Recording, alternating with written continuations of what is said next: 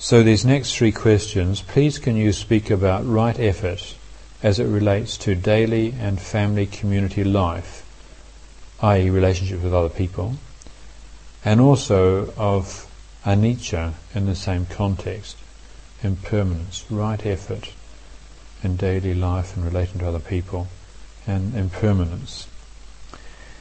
And this question, which says, halfway through the retreat, oops, it was written on Tuesday. Sorry about that, whoever wrote this question.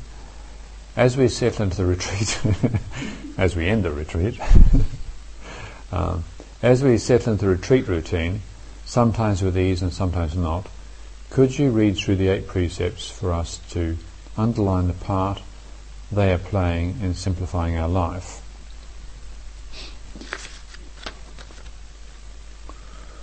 And what personality changes have you noticed within yourself, particularly in the first few years of training?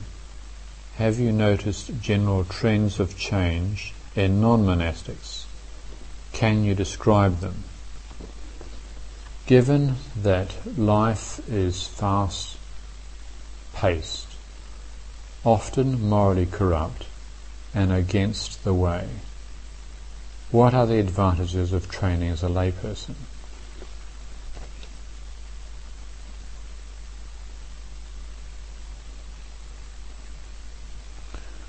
So I sense in all of those three questions a, an interest and concern about the kind of effort that we're making and how it relates to our daily life, both here on retreat and, and also in everyday life and our relationships with other people. As far as uh, the question here about personality changes and in this life as a monastic, or what have I noticed trends in uh, lay people who are who are taken up training with some seriousness? I would say that whether one's living the life as a celibate renunciate or as a as a monk or nun, or whether one's living life as a as a layperson, as a householder, as far as I'm concerned, that's just a lifestyle choice, and that's got to do with all sorts of conditions,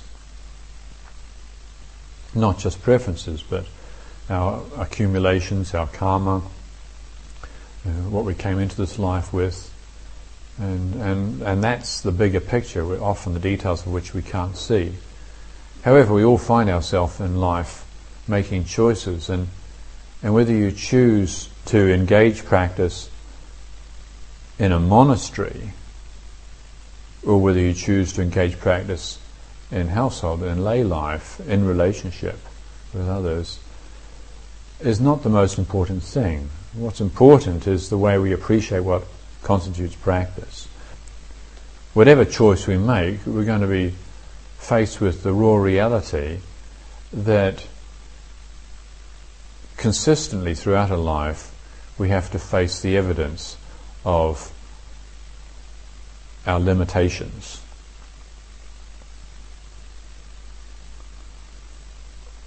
Whether we like it or not, we all feel limited. And when we're faced, when we come right up against the experience of limitation, what do we do with it? Do we fight it and say, I shouldn't be this way? I shouldn't have this resentment.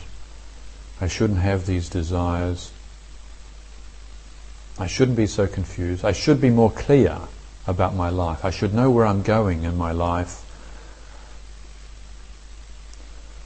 Or is there the capacity of heart to meet this person, which is ourselves, in our experience of limitation, in an unobstructed relationship? Or do we get caught and indulge in conditioned obstructedness. And by obstructedness, I mean getting caught in saying how it should and shouldn't be on various levels and in various ways.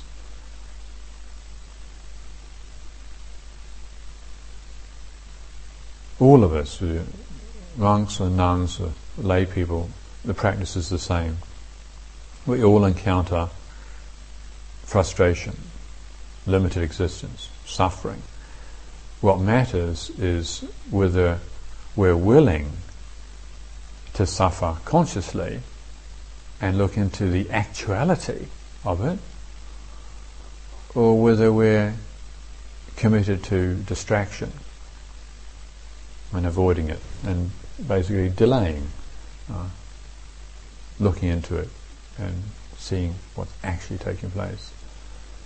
And there are people living the householder's life and people living the monastic life who are the full spectrum of commitment. Those who are enthusiastically committed to reality in the moment of seeing what is, and those that are treading water, and then there are those that are enthusiastically committed to distraction. Both, as I say, in, in the, whatever your lifestyle choice might be. What's different is the uh, the consequences of the choices that we make are quite real, but there's not a right or wrong way or a better or best way of doing things. It's whether it's true for us that matters. I can speak personally and, and say that living as a monastic, as a monk, uh, it's a it's a difficult choice, but I don't have any regrets. I regret some of the way I've handled it, but I don't have any regrets about the choice, not at all. I feel hugely fortunate and privileged to, to live this life. But it's ultimately frustrating. I mean, that's what monastery is mono, solitude. It's the solitary life. It's about living in solitude. It's about getting to know our aloneness. Yes, we live together in community, but in our togetherness, we're alone. We're very alone, totally alone, and this, the structures of the life bring us to a intense recognition of our aloneness and, and the agony of loneliness. The agony of loneliness is an indication of where we need to go to become one with our aloneness. So for a somebody living the monastic life, for a celibate renunciate, loneliness is not a symptom of failure. It's a it's an indicator. When you feel the pain of loneliness, as, as horrible as it is, it's, it's, not a failure, not at all. It's an indicator. This is where you need to go to get your energy. This is where you, this is where your resources are, and it's, so it's something that we we actually look into and welcome. And and things that like excess socializing or or excess activity that distracts us from an accurate personal receptivity of the experience of loneliness are to be seen as unskillful. Now, sometimes there are in in monastic communities, not just of the Buddhist orientation, but other monastic communities, movements towards socialization and, and group activities. But in my understanding, my observation of these things, invariably either those activities die out or the communities die. Because the essential nature of the monastic life is the solitary life. It's about being alone. And it is a, a choice that's made uh, for all sorts of reasons, but hopefully, ultimately, essentially, a choice that's made because it's in our nature to make that choice. It's not right or wrong to live the monastic life or right or wrong to live the householder's life. It's what conduces with our conditions, what supports us in our commitment to the path of practice. And so anybody who's lived the monastic life as a monk or nun or, or a postulant for, for any length of time knows the pain of loneliness, but hopefully also has tasted the benefit of being supported uh, in our aloneness by the spiritual community. You know, the spiritual community is a tremendous support in encouraging us to go deeper into our aloneness. To try and do it without any support is very, very difficult. To do it in any circumstance is very, very difficult. But to try and do it without any support at all is exceedingly difficult. And so the Buddha encouraged spiritual community or the Sangha. And so, in this context of a shared commitment to the celibate renunciate, renunciate lifestyle, when we encounter, whatever level we are, as new or older in the training, whenever we encounter the experience of, of loneliness, this is not judged as being a bad sign. Rather say, look into it. Look into it. This is it. Well, if we hopefully been adequately prepared with strength of mindfulness and steadiness of samadhi and the dignity that comes with sense restraint and, and moral conduct, then we're adequately prepared and, and we can embrace the energetic reality of loneliness. Not just the idea of, oh, I feel lonely, what can I do to get some company? I've got to write an email or read a book or ring somebody up or getting caught up in the mental proliferations about how to avoid the loneliness, but as a whole body mind to open up and to receive without any judgment, without any interpretation, the feeling of loneliness. To be encouraged to do that is a, is a, is a great thing, and, and that is very much a part of what the spiritual community is. So for a householder, you know, for a layperson, uh, it's very different. it's not necessarily the case that you're, you're forced to confront loneliness in the same way if one's living in a relationship, a committed relationship with a partner, mm, and in many cases, probably most cases, there's children as well. There's a, a, very different experience, and there's a sense of, of having companionship, close, intimate companionship, and and that's not anything that I can tell you very much about. The, the last close, intimate companionship I had was about 29 years ago. And that's, that's too long to remember, and even then it wasn't very mature or anything that I, I want to dwell on. So I, I can't, uh, I'm not in a position to be able to reflect on that, but with regards to the trends that one might see as changes in the early years of practice, um, the trends that I, I see in everybody who's training, whether it's as a monastic or as a, as a lay person, the tendency that comes as a result of right practice is the shift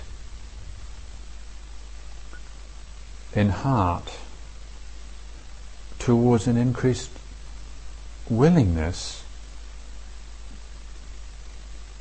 to receive the moment and its fullness, to receive the sensuality of the moment without interpretation, without indulgence, without avoidance. To receive the possibilities of the moment. In any experience, uh, our mind can imagine all sorts of possibility, and some of these possibilities may be agreeable and some may be disagreeable, and we can start getting caught up and, and being feeling very anxious because of some of the possibilities as we practice rightly and truly, then we can accommodate these possibilities, the frightening possibilities, or the wonderful possibilities. I got a letter today from a, a young friend who uh, lives in another country and and he was he's been practicing for a few years and he's, he's very very he's very young but very enthusiastic in his practice, and he's just come across the recognition that uh, he's been totally attached to this conceited view that he's um, in the best religion. Because there's not many people in the country he lives in are Buddhist. There's nobody in his family and probably nobody else in his village who's a Buddhist. And so he's a Buddhist and he's a solitary Buddhist. And and he's been really holding on to his idea of himself as a Buddhist in a very tight way. And uh, that's perfectly understandable. That's you know how we begin, and right practice has taken him to the point where he's actually loosened the way he holds a perception of himself as a as a Buddhist, and and then he up comes this insight, this perception of how conceited his view was about I'm the best Buddhist around, and and Buddhism is best, and my teacher is best, and and, uh, and then following that comes a sort of oh my goodness, he was he was articulating how after he saw this he, he got caught in this terrible doubt. Oh, I've just been brainwashed. This Buddhism is just a another just a system of brainwashing. He said he'd been watching a, a video of in Nazi Germany, pre World War II Nazi Germany, where where the uh, the Nazi youth would go around teaching all the young people to sing uh, nationalistic songs that would praise Hitler and and and the nationalistic views that were being uh, put around at the time. And they'd sing all these songs, and basically it was a very clear way of programming a huge number of, of people, including the young people, into a very distorted and disfigured view. And this, seeing this video, coincided with his recognizing how limited his initial grasp of Buddhism was, and, and he fell into this hellish doubt whereby he decided that he'd been thoroughly mistaken all this time, and Buddhism was just another load of codswallop, uh, just another programming for imbeciles. And he'd made a terrible, humiliating mistake. And uh, he had a bad time uh, for a wee while. But fortunately, his practice was, was adequately balanced, whereby after not too long a period, he was able to reflect on the very experience of this shift and the reality that he was caught up in, the reality of his experience was that actually he was doubting. He was doubting. He didn't know that Buddhism was a load of codswallop. He didn't know that he'd just been programmed to believing some cultic nonsense. He just fell into doubt for a period of time. And but the possibility that he had been caught up in this was there in his mind, but his practice was sufficiently broad and non-judgmental and here and now, so he was able to even accommodate that possibility without grasping it, without becoming it. If in that moment when, when this thought had come up, I've just been programmed by this this cult of weirdo monks and Ajahn Munindo is just another sort of a Nazi. if he hadn't been properly prepared, then he could have actually thrown the whole thing out of the window, gone out and got drunk like his mates, and created a whole lot of unskillful karma. Fortunately, and I'm, I'm very impressed with the way this guy actually uh, went through this period on his own, allowing the doubt to be there, allow the possibility that he's got it all wrong to be there in consciousness, to accommodate the possibility. So whether we're practicing as a householder, a layperson, or as a monastic, as far as I'm concerned, what, what, what I notice is the right and, and, and beautiful result of that is this increased willingness to accommodate all sorts of possibilities that come to us. We don't jump to conclusions. And so the heart and mind expand, so there's more possibilities, not fewer possibilities. And so if you consider that a, a character or a personality change, I think it is. people become more relaxed, they become more trusting. Certainly that was my subjective experience. Instead of having to feel sure about things, I was able to let myself be not so sure. I know sometimes people tell me when I talk I sound so sure and confident, but that's not my subjective experience. You know, uh, I know when I meet my brothers and sisters who are evangelical fundamentalist Christians and they're preachers, they're all preachers and and they run churches and they've got their own parish and and when I meet them, I mean, I'm meeting people who are really sure.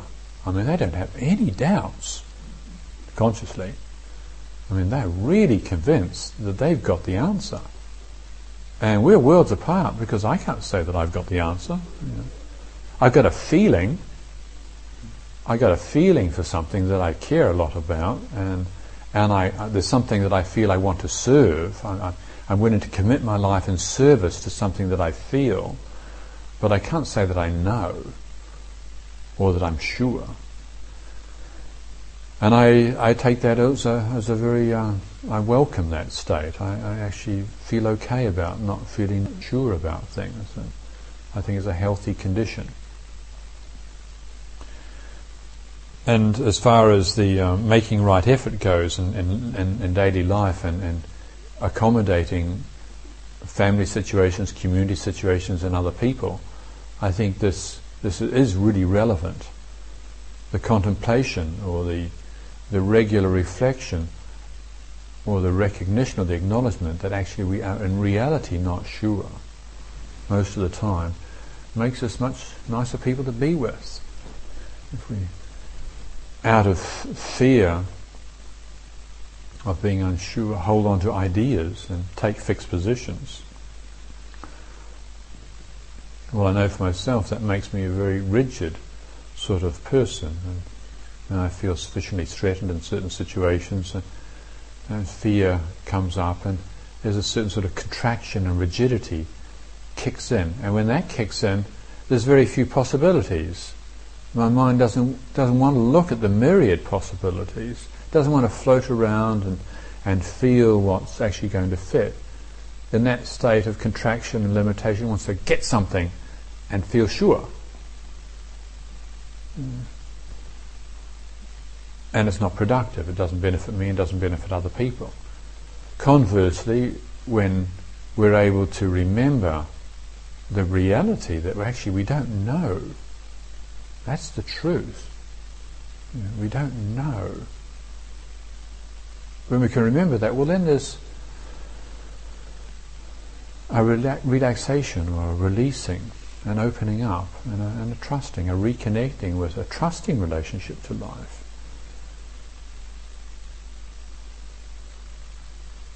So there are many contemplations that aim at leading us into a trusting relationship to life, and but I, I think certainly this this contemplation on the uh, the fact that in a lot of situations, most of the time, in fact, we don't know what's happening. And so when the tendency to grasp out of fear or insecurity arises, if we prepared ourselves to hold back, just just just wait, Mm-hmm. not sure. I mean, this is one of this is Ajahn Chah's most regular teaching. Most regular teaching. Whatever whatever you said to him or whatever he said, he would always add afterwards, but mai ne, mai ne, not sure. Mine air. Ne means sure or certain. Mai is negative. Mai ne. Mai ne. And that was that was really the bottom line in all of his teaching. Whatever was going on, you know, we're going to do this, or, or you know, next week I'm going to Bangkok. De mai ne, yeah, but not sure. And whenever you know, he would come to you, you'd go to him and you've got a problem, and you're saying, "Oh, this is terrible, Luang Por. This is absolutely intolerable." And he says, are you sure? Are you sure it's intolerable? So he wouldn't tell you that it was Mainea, I was not sure, but he would ask you to look at it. And, and there's a wonderful, one of his, one of his printed, transcribed talks, printed in various of these books for free distribution, I think recently also printed in the, the uh, book that Wisdom Publications did called Food for the Heart. There's a talk there which I can't remember the name of it now, but interestingly, I was reading this talk at the uh, memorial service we had for Ajahn Chah 10 days after he had died. Uh, here in the hall, and I was, I was just sitting over here where Ajahn Suang is at the moment, and, and we had a large gathering of the community, people from Newcastle and the area had all gathered around, and and for 10 days we'd been chanting in the hall here and meditating and reflecting with gratitude on our teacher who had, who had just passed away. And this light over here, that's behind Jayamano here by the Tamar, and that picture were there. And they were put there especially on that occasion, on the, actually the day Ajahn Chah died, somebody gave us this lamp. And we, we, we turned the lamp on and the lamp burned for 10 days. Or it was on permanently for 10 days and 10 nights. And then at this memorial service we were having, and I was reading this particular favourite talk of Ajahn Chah's, and I was reading it, and it came to this, the kind of the key verse, the, the key sentence where it says, and any teaching from any teacher that does not include the words impermanence, the light bulb blew, is not the teaching of the Buddha. And of course, I, I. I mean, you know, those things happen. Uh, what causes them, what's actually going on, who knows? But certainly it, it, it etched that particular aspect of Ajahn Chah's even more deeply in my mind. Any teaching that doesn't contain the words not sure or impermanent is not the teaching of the Buddha. So as far as uh, making an effort here on retreat or in our daily life in a way that supports uh, the way we get on with other people, the way we participate in community, and the way we keep our practice going, uh, I would certainly encourage this as a regular theme. Uh, however it translates for us, whether it's the impermanence of things or whether it's the uncertainty of things or whether it's the just not knowing or not feeling sure of things, however it translates for us, I think it's a, a precious, valid and valuable, relevant contemplation. So thank you very much for your attention this evening.